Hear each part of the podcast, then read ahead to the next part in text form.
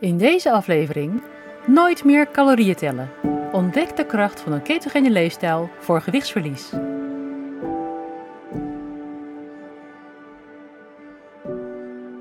Hallo en welkom bij aflevering 53 van de Keto Podcast. In de vorige aflevering vertelde Floortje over hoe ze inmiddels 35 kilo is afgevallen nadat ze begon met een ketogene leefstijl.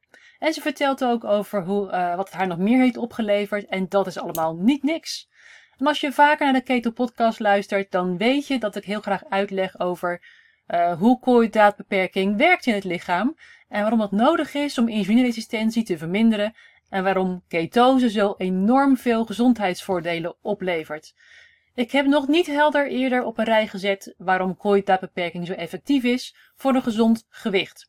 Dus hoog tijd om dat eens te gaan doen en dat ga je horen in deze aflevering. Oké, laten we beginnen. Iedereen in de wereld kent de uitspraak: als je wilt afvallen, dan moet je minder eten en meer bewegen. Nou, als dat waar zou zijn, dan zou overgewicht al lang opgelost zijn. Het tegendeel is helaas waar. Er zijn juist meer en meer mensen met overgewicht. Uit een studie van de World Health Organization blijkt dat zo'n 59% van de volwassenen in Europa aan overgewicht lijdt. En dat percentage blijft maar stijgen. En niet alleen bij volwassenen, zelfs 1 op de 4 kinderen is al te zwaar. Dit zijn zo'n 7 kinderen in een gemiddelde schoolklas. Het wordt tijd dat men beseft hoe groot die ramp nu al is en hoeveel groter dit gaat worden als we niet gaan begrijpen hoe we dat kunnen gaan omkeren. Het aantal fitnesscentra in Nederland is flink gegroeid in de afgelopen jaren. In 2010 waren er nog zo'n 1500 vestigingen en het aantal was in 2020 al gegroeid naar 2250. Dit was uiteraard nog voor de coronaperiode. In die periode daalden aantallen, maar inmiddels veert de vraag weer op, vooral onder jonge mensen. Er zijn inmiddels meer dan 5.500 gediplomeerde personal trainers en voortdurend worden er nieuwe fitnessactiviteiten ontwikkeld. Fitness blijft populair. Het beeld dat veel mensen hebben is dat je kunt afvallen door jezelf in het zweet te rennen op cardioapparaten. Of door heel veel krachttraining te doen. En begrijp me niet verkeerd, ik ben groot voorstander van sporten en bewegen. Regelmatig bewegen waarbij je hartslag goed omhoog gaat en zorgen voor meer spiermassa is mega goed voor je metabole gezondheid. Maar als je daarnaast niet zorgt voor de juiste voeding, dan heeft het eigenlijk weinig zin. Professor Tim Noakes deed de inmiddels legendarische uitspraak You cannot outrun a bad diet. En hij kan het weten. Professor Noakes is een wetenschapper en hoogleraar van wereldklasse op het gebied van bewegingswetenschappen en sportgeneeskunde. Hij liep meer dan 70 marathons en ultramarathons, maar ontwikkelde desondanks toch diabetes type 2. En dit begreep hij niet. Volgens de algemene voedingsrichtlijnen deed hij alles goed en hij was ook nog eens een keer heel goed getraind. Hij liet het er niet bij zitten en is gaan onderzoeken of de voedingsrichtlijnen eigenlijk wel kloppen. Hij ontdekte dat het voedingsadvies, wat hij al jarenlang had verkondigd, waarbij koolhydraten een grote plaats innemen, juist een averechts effect hebben op de gezondheid vooral de metabole gezondheid. Bekend is de scène waarbij hij een heel hoofdstuk uit zijn boek scheurde en zei: Ik heb een fout gemaakt. I made a mistake.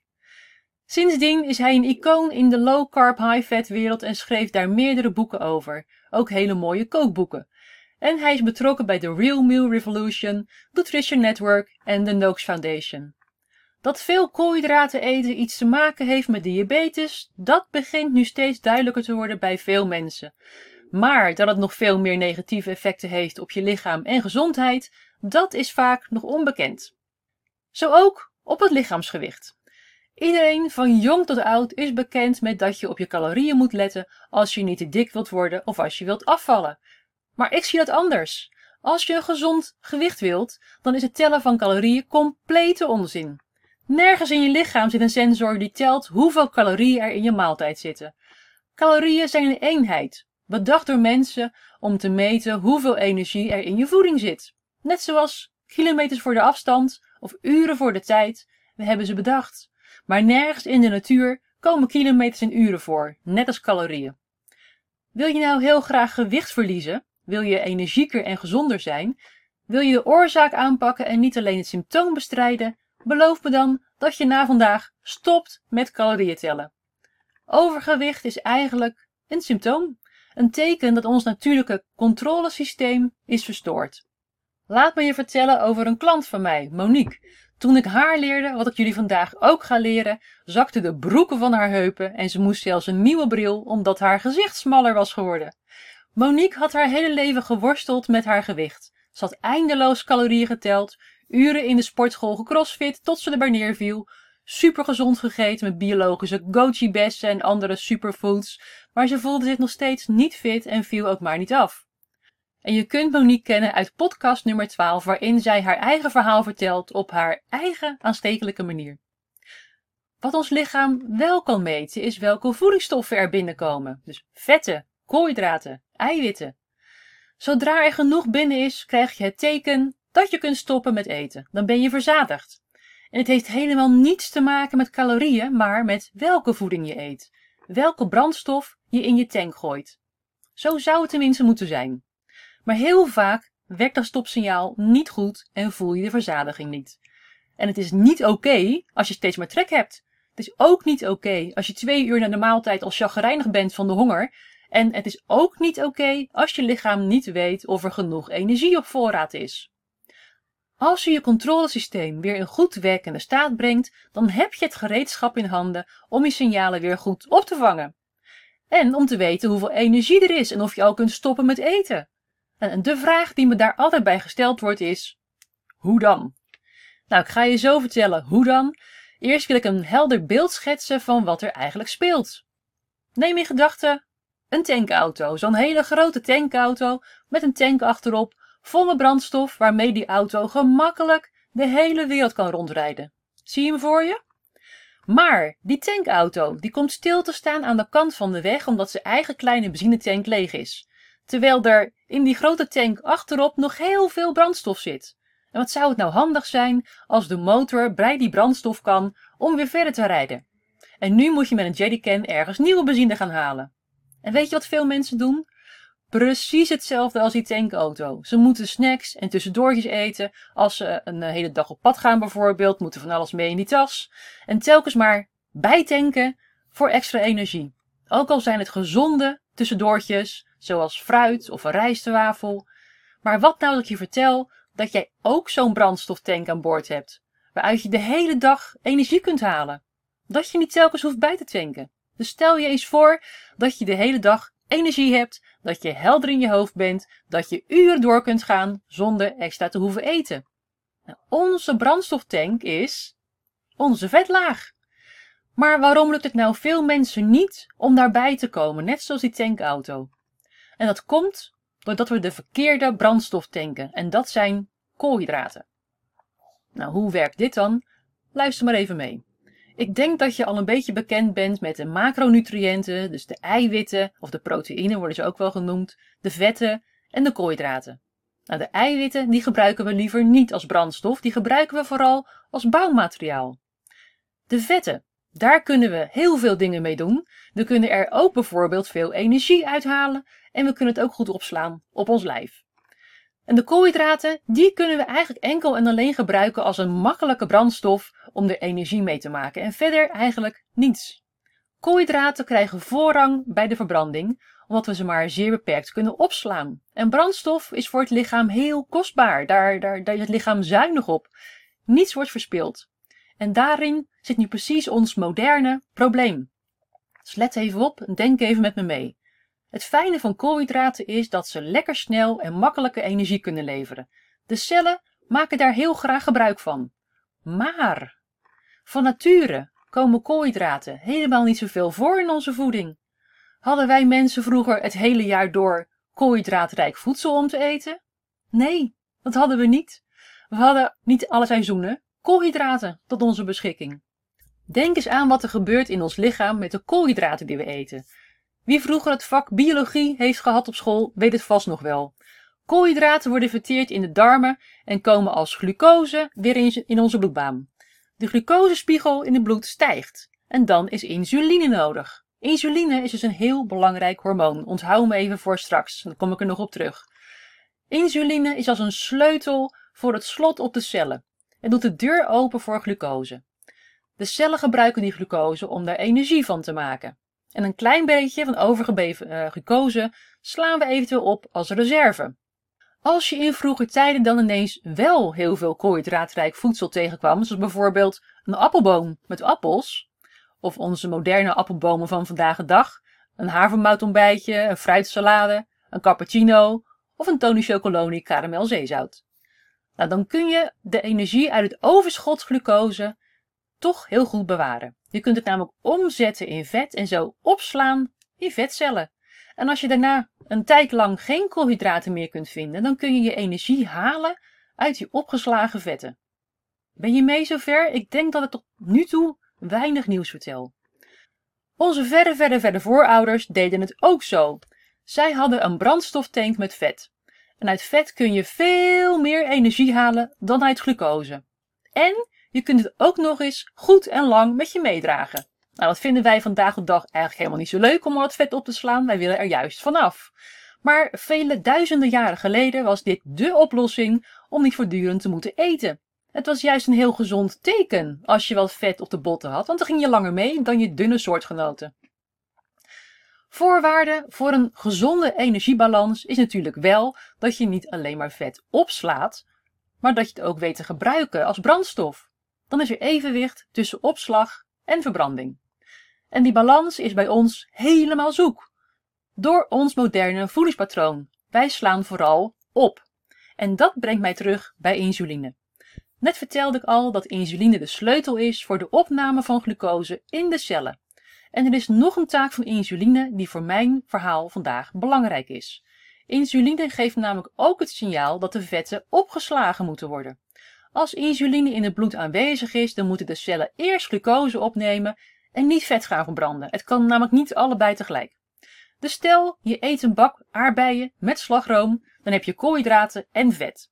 Insuline komt erbij en wat zegt insuline? Glucose moet de cel in en lever maak jij van het overschot glucose maar vetten en die vetten moeten in de vetcellen, hup, in de opslag.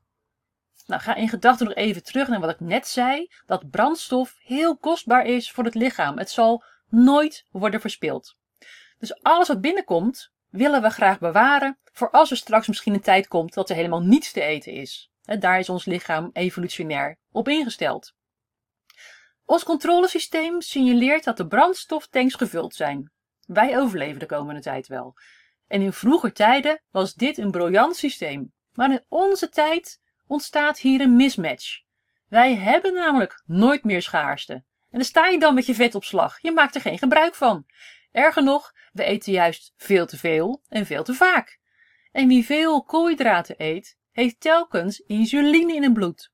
En die insuline maar roepen. Glucose opnemen. Vet opslaan. Hup, hup, hup. Nou, zie je het probleem hier? Het is belangrijk dat je dat begrijpt. En dat is nog niet eens alles. Ons controlesysteem krijgt nu zo eh, vaak signalen over de brandstofopslag dat hij een beetje doof wordt. En langzaam maar zeker raakt het overzicht helemaal kwijt. Dus jaar in, jaar uit, vier, vijf, zes keer per dag, misschien wel vaker, trekt insuline aan de bel bij je. Vergelijk het maar eens met qua jongens die elke dag bij jou belletje komen trekken. Wel zes keer per dag. En wat doe je? Even de bel uitzetten. Even lekker rustig. En dat doen onze cellen eigenlijk ook. En is dat handig? Nee, meestal niet. Want die insuline staat nu voor de deur. Maar de bel doet het niet. Nou, dan heeft een, een, cel niet één bel, niet één receptor voor insuline, maar veel meer.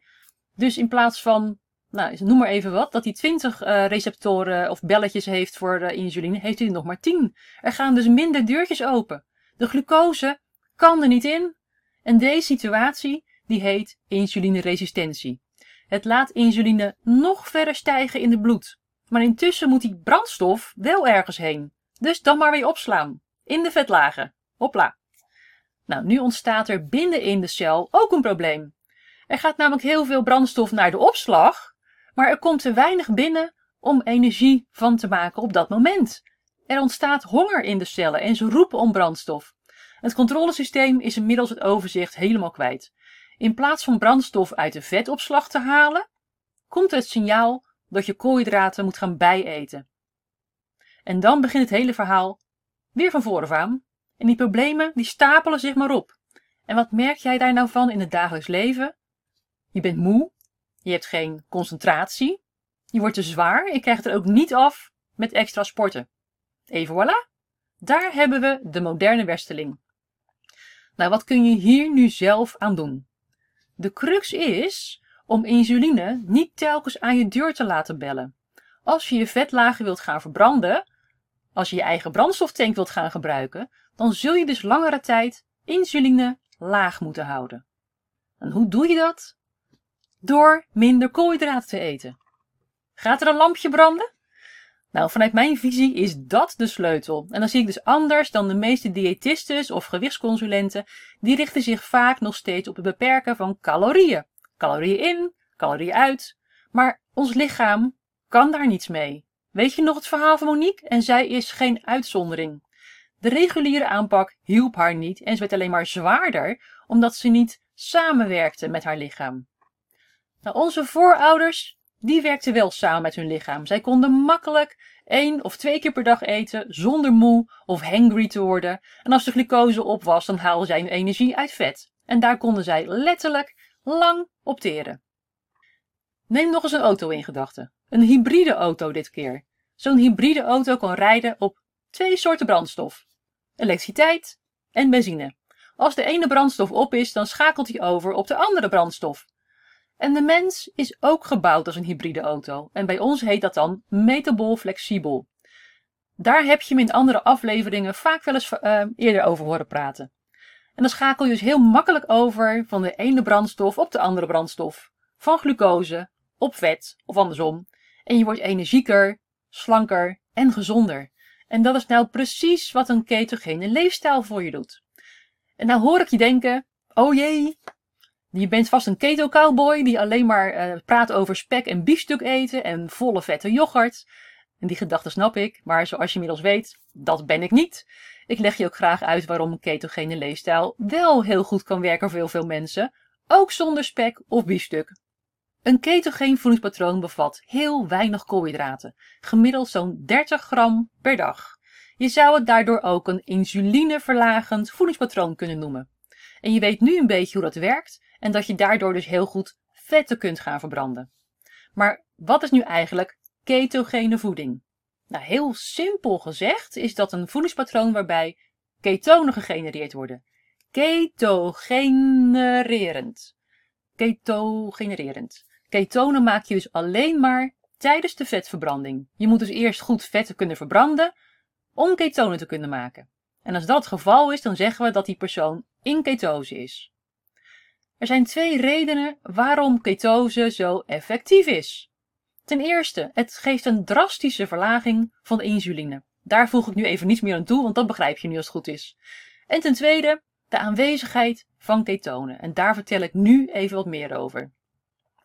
Ketonen zijn een fantastische bonus die je jezelf kunt geven als je vetten begint te verbranden. Weet je nog, wanneer ben je een goede vetverbrander? Als je insuline laag is. Ketonen zijn een extra bron van brandstof, een soort vierde macronutriënt, zou je kunnen zeggen. En ze geven heel veel extra meer energie, wat ons controlesysteem dus weer heel erg fijn vindt. Er is nu een signaal dat er genoeg energie is. En dat geeft rust en zorgt er ook voor dat er genoeg energie is om allerlei lichaamsprocessen optimaal te laten werken. En ketonen zijn niet alleen een superbrandstof, maar ook een soort signaalversterker.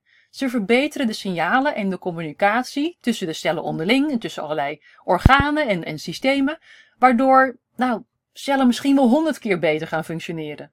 En ketonen hebben zelfs een anti-aging effect. Nou, dat willen we allemaal wel, toch?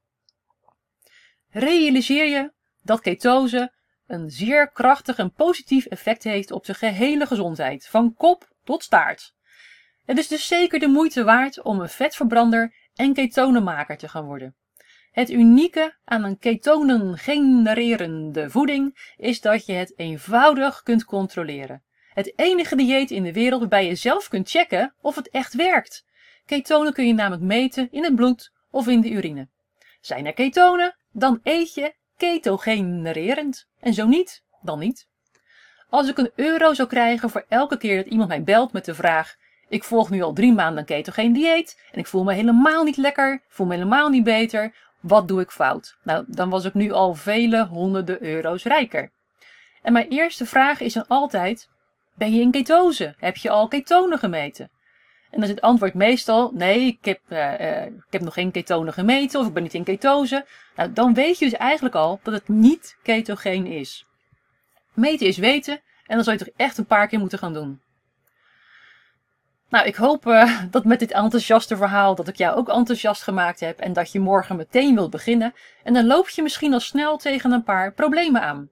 Een goede voorbereiding is dan ook essentieel en daarvoor heb ik nu drie quick starts voor je om uh, een goede start te gaan maken. Quick start nummer 1. Lees je vooral in over wat je wel en niet kunt eten. Koop dus een heel goed kookboek.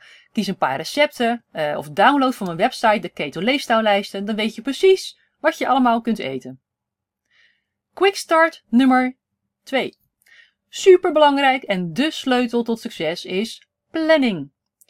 Kies tenminste 1 à 2 dagen van tevoren wat je wilt gaan eten. Haal de boodschappen daarvoor in huis en zo grijp je nooit mis en sta je niet met een lege rammelende maag voor de koelkast.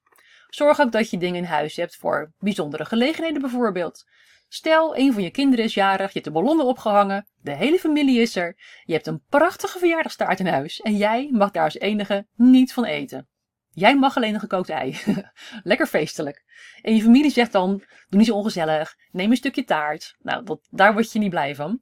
Dus zorg dan ook dat je een keto-proof tractatie in huis hebt voor jezelf. Er zijn genoeg recepten online te vinden en er zijn steeds meer bakkerijen waar je heerlijke keto-taarten en snacks kunt kopen. Hoef je het niet eens zelf te bakken.